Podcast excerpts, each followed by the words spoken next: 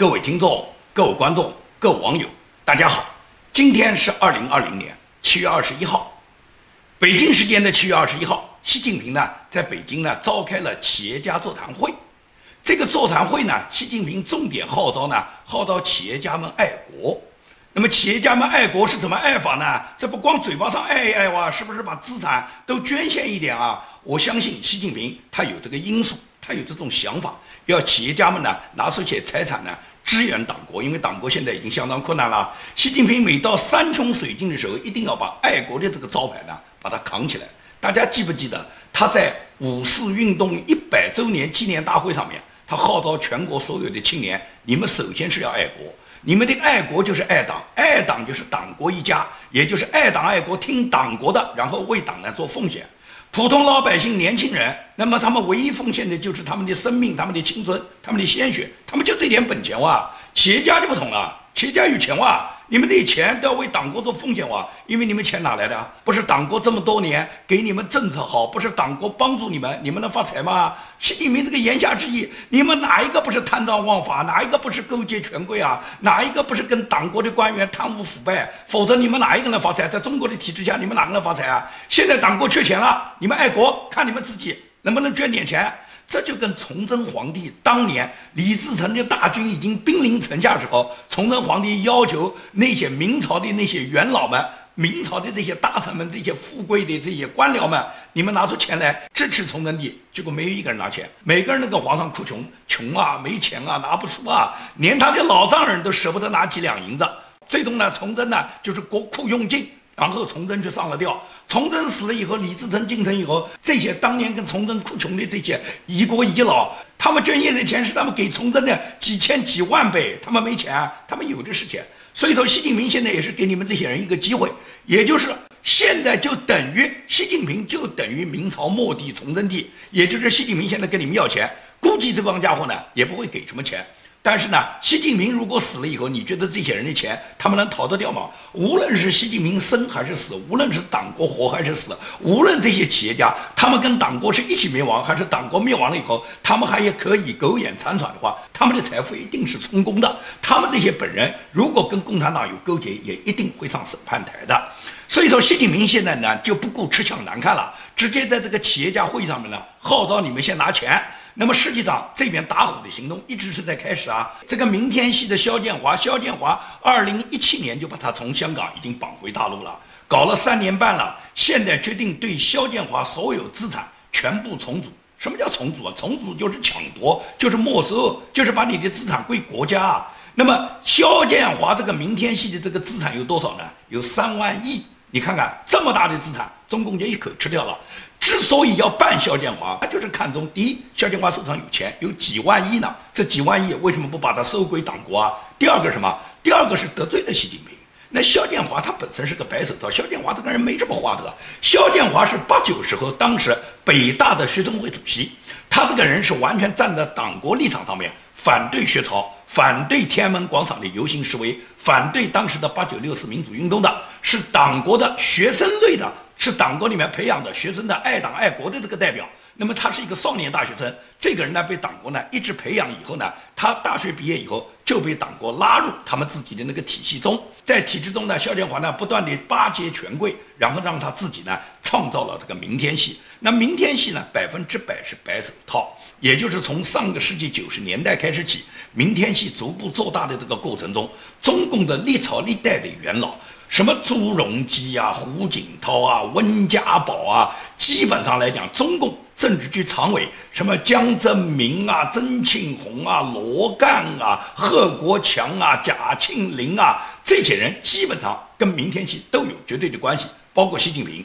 习近平在那个年代，习近平还不过是一个省委书记，在福建、在浙江分别任职担任省委书记，那时候还不是中央级高官。但是习近平的家族跟明天系的关系已经呢是非常非常的融洽了。所以说呢，肖建华呢，他呢是跟很多中央高级领导人，尤其是党国的绝对高层的权贵，达到政治局委员或者是政治局常委这一级，他们这个家族里面有这种关系，有这种关系才意味着肖建华他可以获得所有的机会啊，就是所有别人办都办不下来的牌照，他全拿到。明天系一共拿了一百多张中国极端稀缺的什么银行啊、保险啊、证券公司的牌照，这些牌牌照在中国的这个价值不止几百个亿的。那这些牌照怎么拿到的？那显然就是肖建华从事的业务。实际上他是帮党国权贵们洗钱，他不过是个白手套。这些钱看起来在明天系，但是明天系里面的股东是错综复杂的。明天系帮助党国权贵洗钱，不知道把多少党国的财产，不知道把这些权贵家族的财产转移到海外。多少？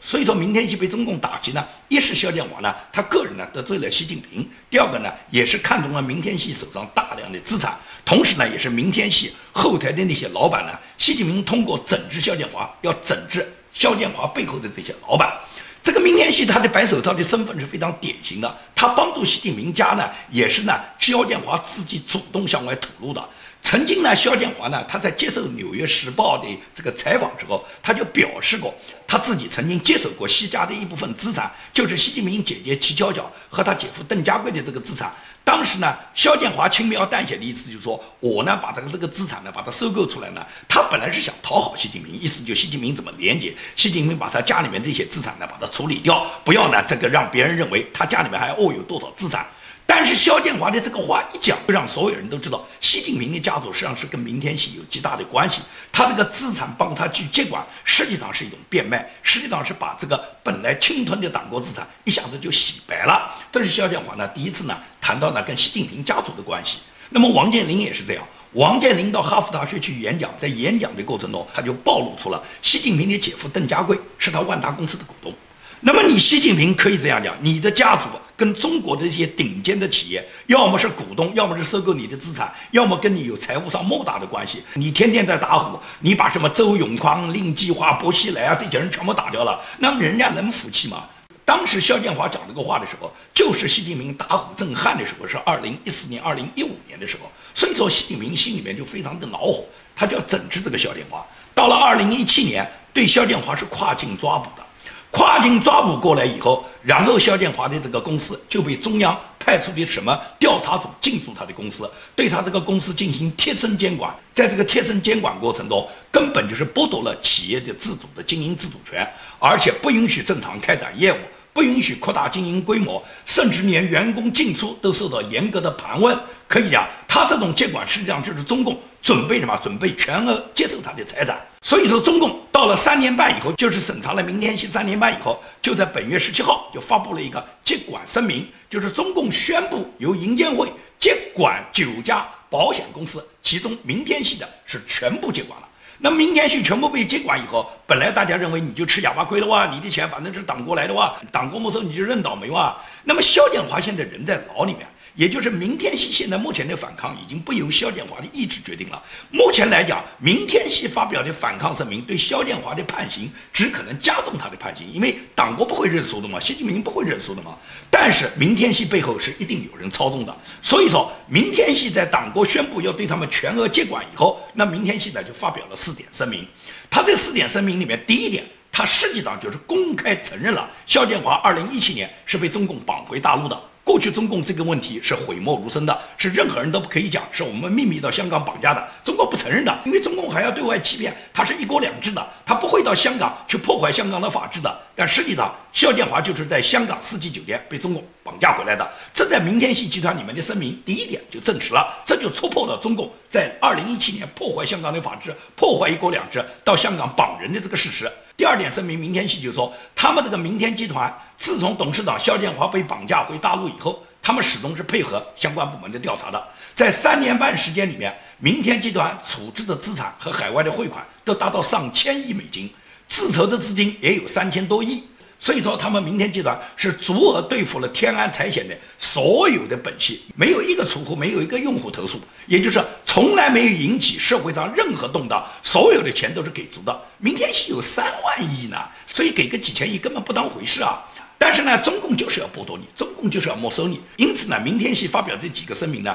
实际上就是把一些公开的事实向党国叫板。那么明天系有什么能力可以公开跟党国叫板呢？毫无疑问来讲，明天系背后是有一只黑手的。这个幕后黑手毫无疑问是反西的力量，毫无疑问是认为习近平整治了明天系，就是要把明天系里面这些背后习近平要打击的力量要把他们拖出来，而这些力量毫无疑问是在反扑，这些力量已经包含了中共已经退休的很多元老，很多都是中共政治局或者是政治局常委这一级的人，这些人显然是利用他们的代理人，然后在背后呢兴风作浪，那么这就是党内高层斗争，也就是习近平。在通过惩治明天系的这个问题上，看他跟中共党内这个斗争，他们究竟翻起哪些风浪？无论是党内这些元老派、党内联合的反西派，他们最终把习反掉，还是习把他们镇压掉，这都是中共党内斗争的常态。因为中共呢，可以讲他这个党就是一个邪恶的党，他建政以来他就是搞斗争的，他所有中共高层，他们每天都在斗争中生活，他们根本没有管过全体民众的幸福福祉。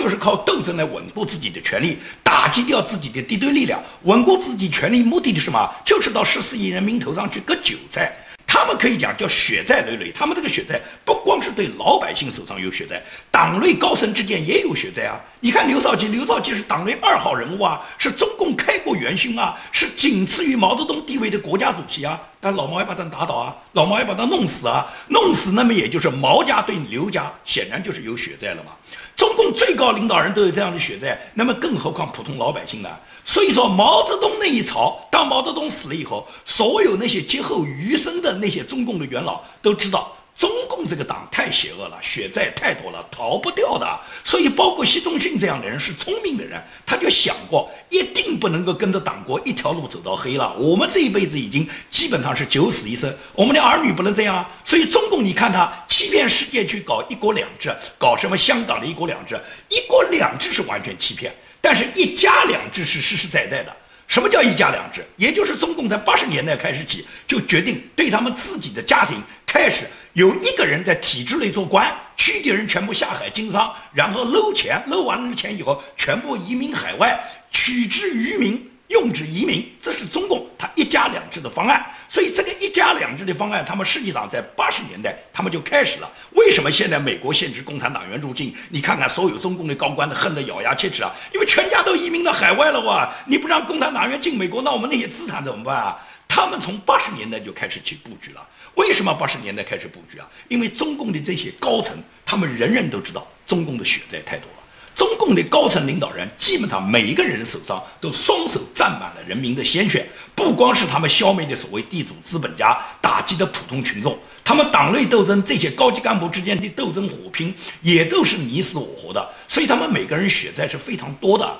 中共高层对未来是根本没有信心的，因此邓小平和陈云心里面都非常明白，尤其陈云，陈云不要太拎得清啊，陈云是跟着共产党。从井冈山到延安，陈云他所有的党史，他认真研究以后，他就知道这个党血债累累，将来一定要被清算，清算是跑不掉的。只是呢，我们希望这个被清算的这个时间呢，能来得晚一点，能让我们的子孙呢，能享两天福，能过个三代五代。所以说呢，陈云在八十年代的布局，给中共这个党苟延残喘做下来的最大的贡献，就是搞了什么？党把权力交给他们的第二代。因为陈云呢，他有所谓四点遗训。他的第一点遗训就是说，党内不能开杀戒，否则我们儿女不好见面。什么叫党内不能开杀戒，儿女不好见面呢？因为他认为共产党的高级领导人，党内斗争哪怕再火拼，不能让他死刑。就比方说江青、张春桥，所谓四人帮，当时是陈云坚决不同意判江青死刑，而邓小平一意孤行，一定要判江青死刑的。在关于江青是否死刑的情况下，最终陈云是跟邓小平在政治局会议上吵起来的。然后陈云就说。如果你邓小平，你真的要决定一定要判江青死刑，那么在党的决议上面你要写上我陈云不同意，必须要写上。没有这个决议的话，你们是不能执行的。也就是至少作为政治局委员，我本人是坚决反对判江青死刑的。这是他在政治局会议上面跟邓小平当面顶撞，背后他是跟老邓讲，他说你知不知道，党内是绝对不能开杀戒的。如果共产党高官之间，我们之间互相开杀戒，把哪一个人判了死刑，那将来我们的儿女是没办法见面的，因为我们的儿女要他们接班的，他们接班就是要掌握党国的权力，掌握党国的机器的。如果我们现在给儿女们制造了杀父之仇的话，将来儿女们接班以后，因为为报杀父之仇，他们就可能动用党国的权力，然后他们互相之间私人火拼以后，那最终共产党就报废了。所以说，千万不要开杀戒，否则我们儿女不好见面。这是陈云他讲的第一条。他这一条就是明确的，就是说，一定不能让共产党高层内部有血债。我们彼此之间都是黑帮，我们都是上一条船的，我们都是拎着刀，这个刀上沾着血，都是砍的人民的。所以说，我们彼此之间是要保护的，我们不能互相拼杀，也就至少是拼杀，也不能弄到死刑。这是陈云讲的第一点，就是党内不能开杀戒，我们儿女呢，否则不好见面。第二个，也就是什么，权力一定要交给我们的儿女，因为我们的儿女呢，不会挖我们的祖坟。这是陈云他自己的核心，他知道共产党血债累累，他知道共产党这么多年来他欠下人民的血债，将来总有一天要被清算的，因此呢，他就希望这个清算的时间呢来得远一点，能隔个三代五代。那么三代五代之后，那么陈云他前面的子孙已经可以讲都已经享尽了党国的这个福了。所以说，陈云要把权力呢交给自己的儿女，就是延续共产党灭亡的时间。灭亡是一定灭亡的，只是我们延续一下。所以说呢，陈云就提出每家出一个正部级，当时就是中组部根本不考察的，也就是你每个开国元勋、开国元老，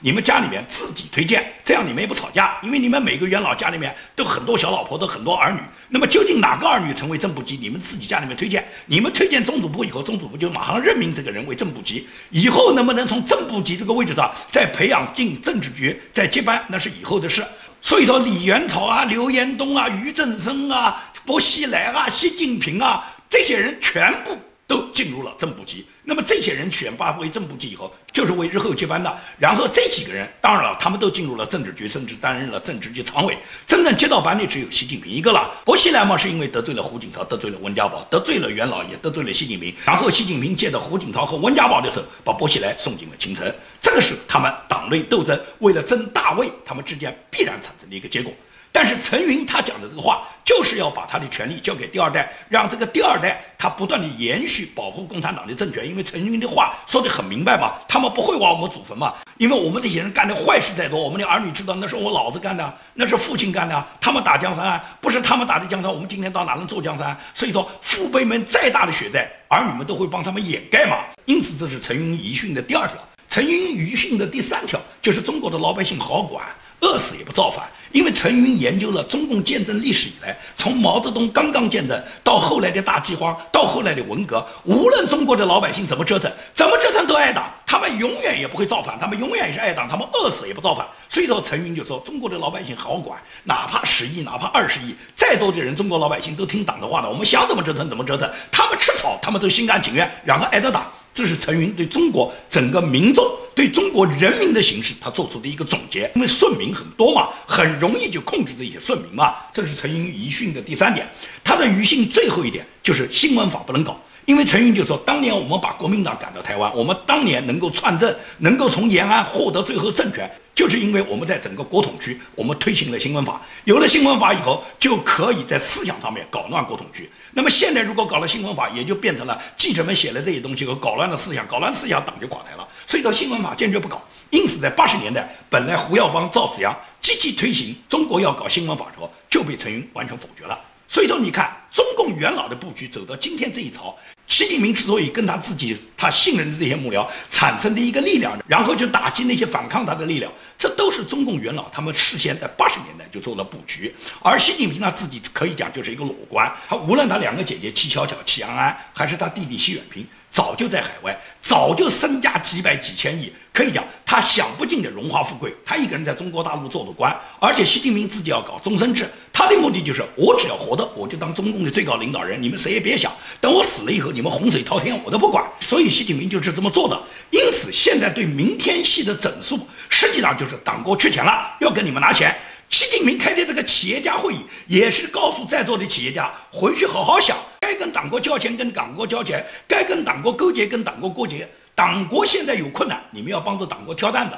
这才叫爱国。企业家爱国用什么爱国啊？不就是用你们捐献财产来爱国吗？这跟当年中共他刚刚进城时候号召所有资本家爱国，让资本家里面把自己的洋行、把自己的工厂、把自己的所有钱财都交给共产党，不交给共产党，马上就是反革命，马上就枪毙嘛。如果是交给共产党了以后，可以留下一命。所以说，习近平现在采取的政策跟毛泽东当年进城的时候对所有的城市里面所谓工商业改造、所有的资本家进行的打击的情况是一模一样。那时候也是号召他们爱国嘛，今天仍然是爱国嘛。当共产党把爱国的大旗一挥的时候，就有很多人人头要落地了。爱国是欺骗，恐吓是手段。中共呢，他从建政开始起，可以讲毛泽东他在井冈山开始起。毛泽东用人的方针，毛泽东就是一是欺骗，二是恐吓。欺骗是欺骗那些无知的青年，那些包括来到延安的那些所谓追求进步的上海的北平来的女青年，最终都给共产党弄上了床。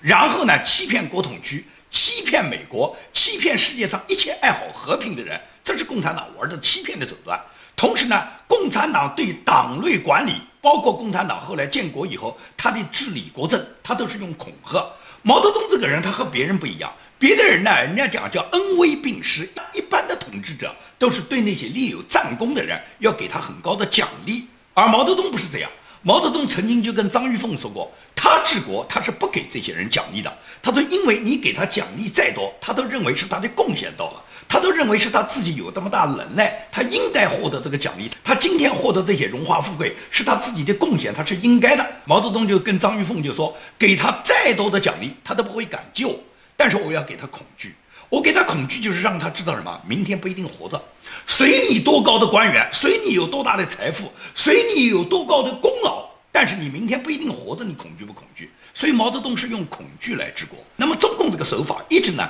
延续到今天。所以说中共今天的手段就是什么？送我者昌，逆我者嫖娼。那么许章任先生，清华大学的许章任教授，他本身就是写了这么几篇文章，中共恨得要命。那么中共呢？中共就误他为嫖娼，然后就把他这个清华教授把他抓起来了，然后学校里面再开除他的公职，让他自己将来没有养老金，让许章人没有收入来源，这不就中共干吗？所以说嫖你大爷嫖，这都是习近平他自己，他每天惦记着嫖，所以他就给别人都污别人为嫖娼，这就是中共的办法嘛。所以中共在国内用爱国来欺骗，欺骗广大无知青年，欺骗企业家，让企业家们拿钱。爱国的背后就是你们要为他做贡献，你们为党国献身。年轻人就是贡献你们的躯体，贡献你们的青春，贡献你们的鲜血。企业家，企业家就拿钱爱国，爱国用嘴巴上讲的，一定要用你的钱来表现。这是中共对国内，然后对人家美国呢是大量的派出渗透人士。这么几十年来，对人家美国，除了他们自己达官贵人移民到国外，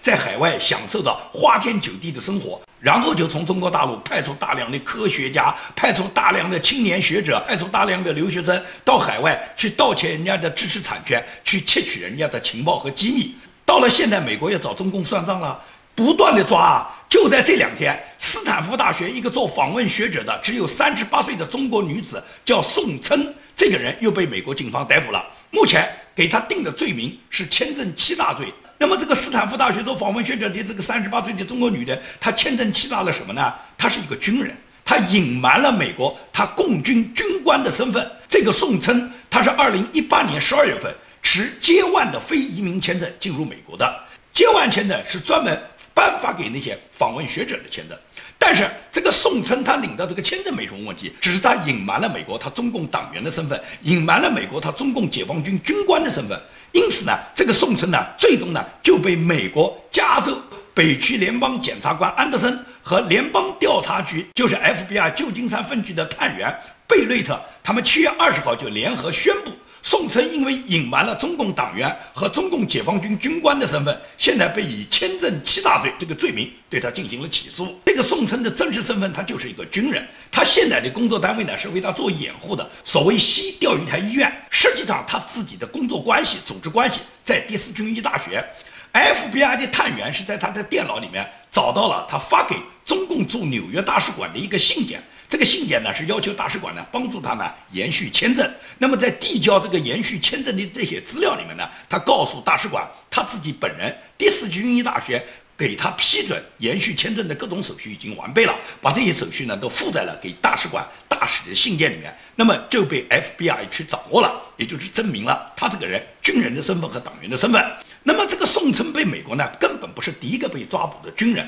上个月大家记不记得，就是在美国洛杉矶有一个要逃跑的加州大学旧金山分校的一个叫做王鑫的研究员，他在登上美国飞往天津的飞机的航班时候，就在他要上飞机的时候被 FBI 抓获。这个王鑫也是解放军，也是中共解放军军官的身份，他也隐瞒了美国。那么目前王鑫也被起诉到加州的法庭，等待他的是十年的刑罚和二十五万美元的罚款。那么这个宋琛同样罪名，也就是至少是十年的刑期和二十五万美元的罚款。这就是中共呢，他最近连续被抓捕的两个军官，就六月份、七月份各抓捕一个。六月份叫王鑫，是旧金山分校的，加州大学旧金山分校的；七月份抓捕的这个叫宋琛，是斯坦福大学的访问学者。他们两人都是中共的军官，一男一女。那么美国 FBI 为什么要密集抓捕中共潜伏到美国的军官呢？是因为 FBI 呢受过很大的伤。曾经呢，有一个总参的解放军中尉叫叶彦钦，这个人呢是潜伏在波士顿，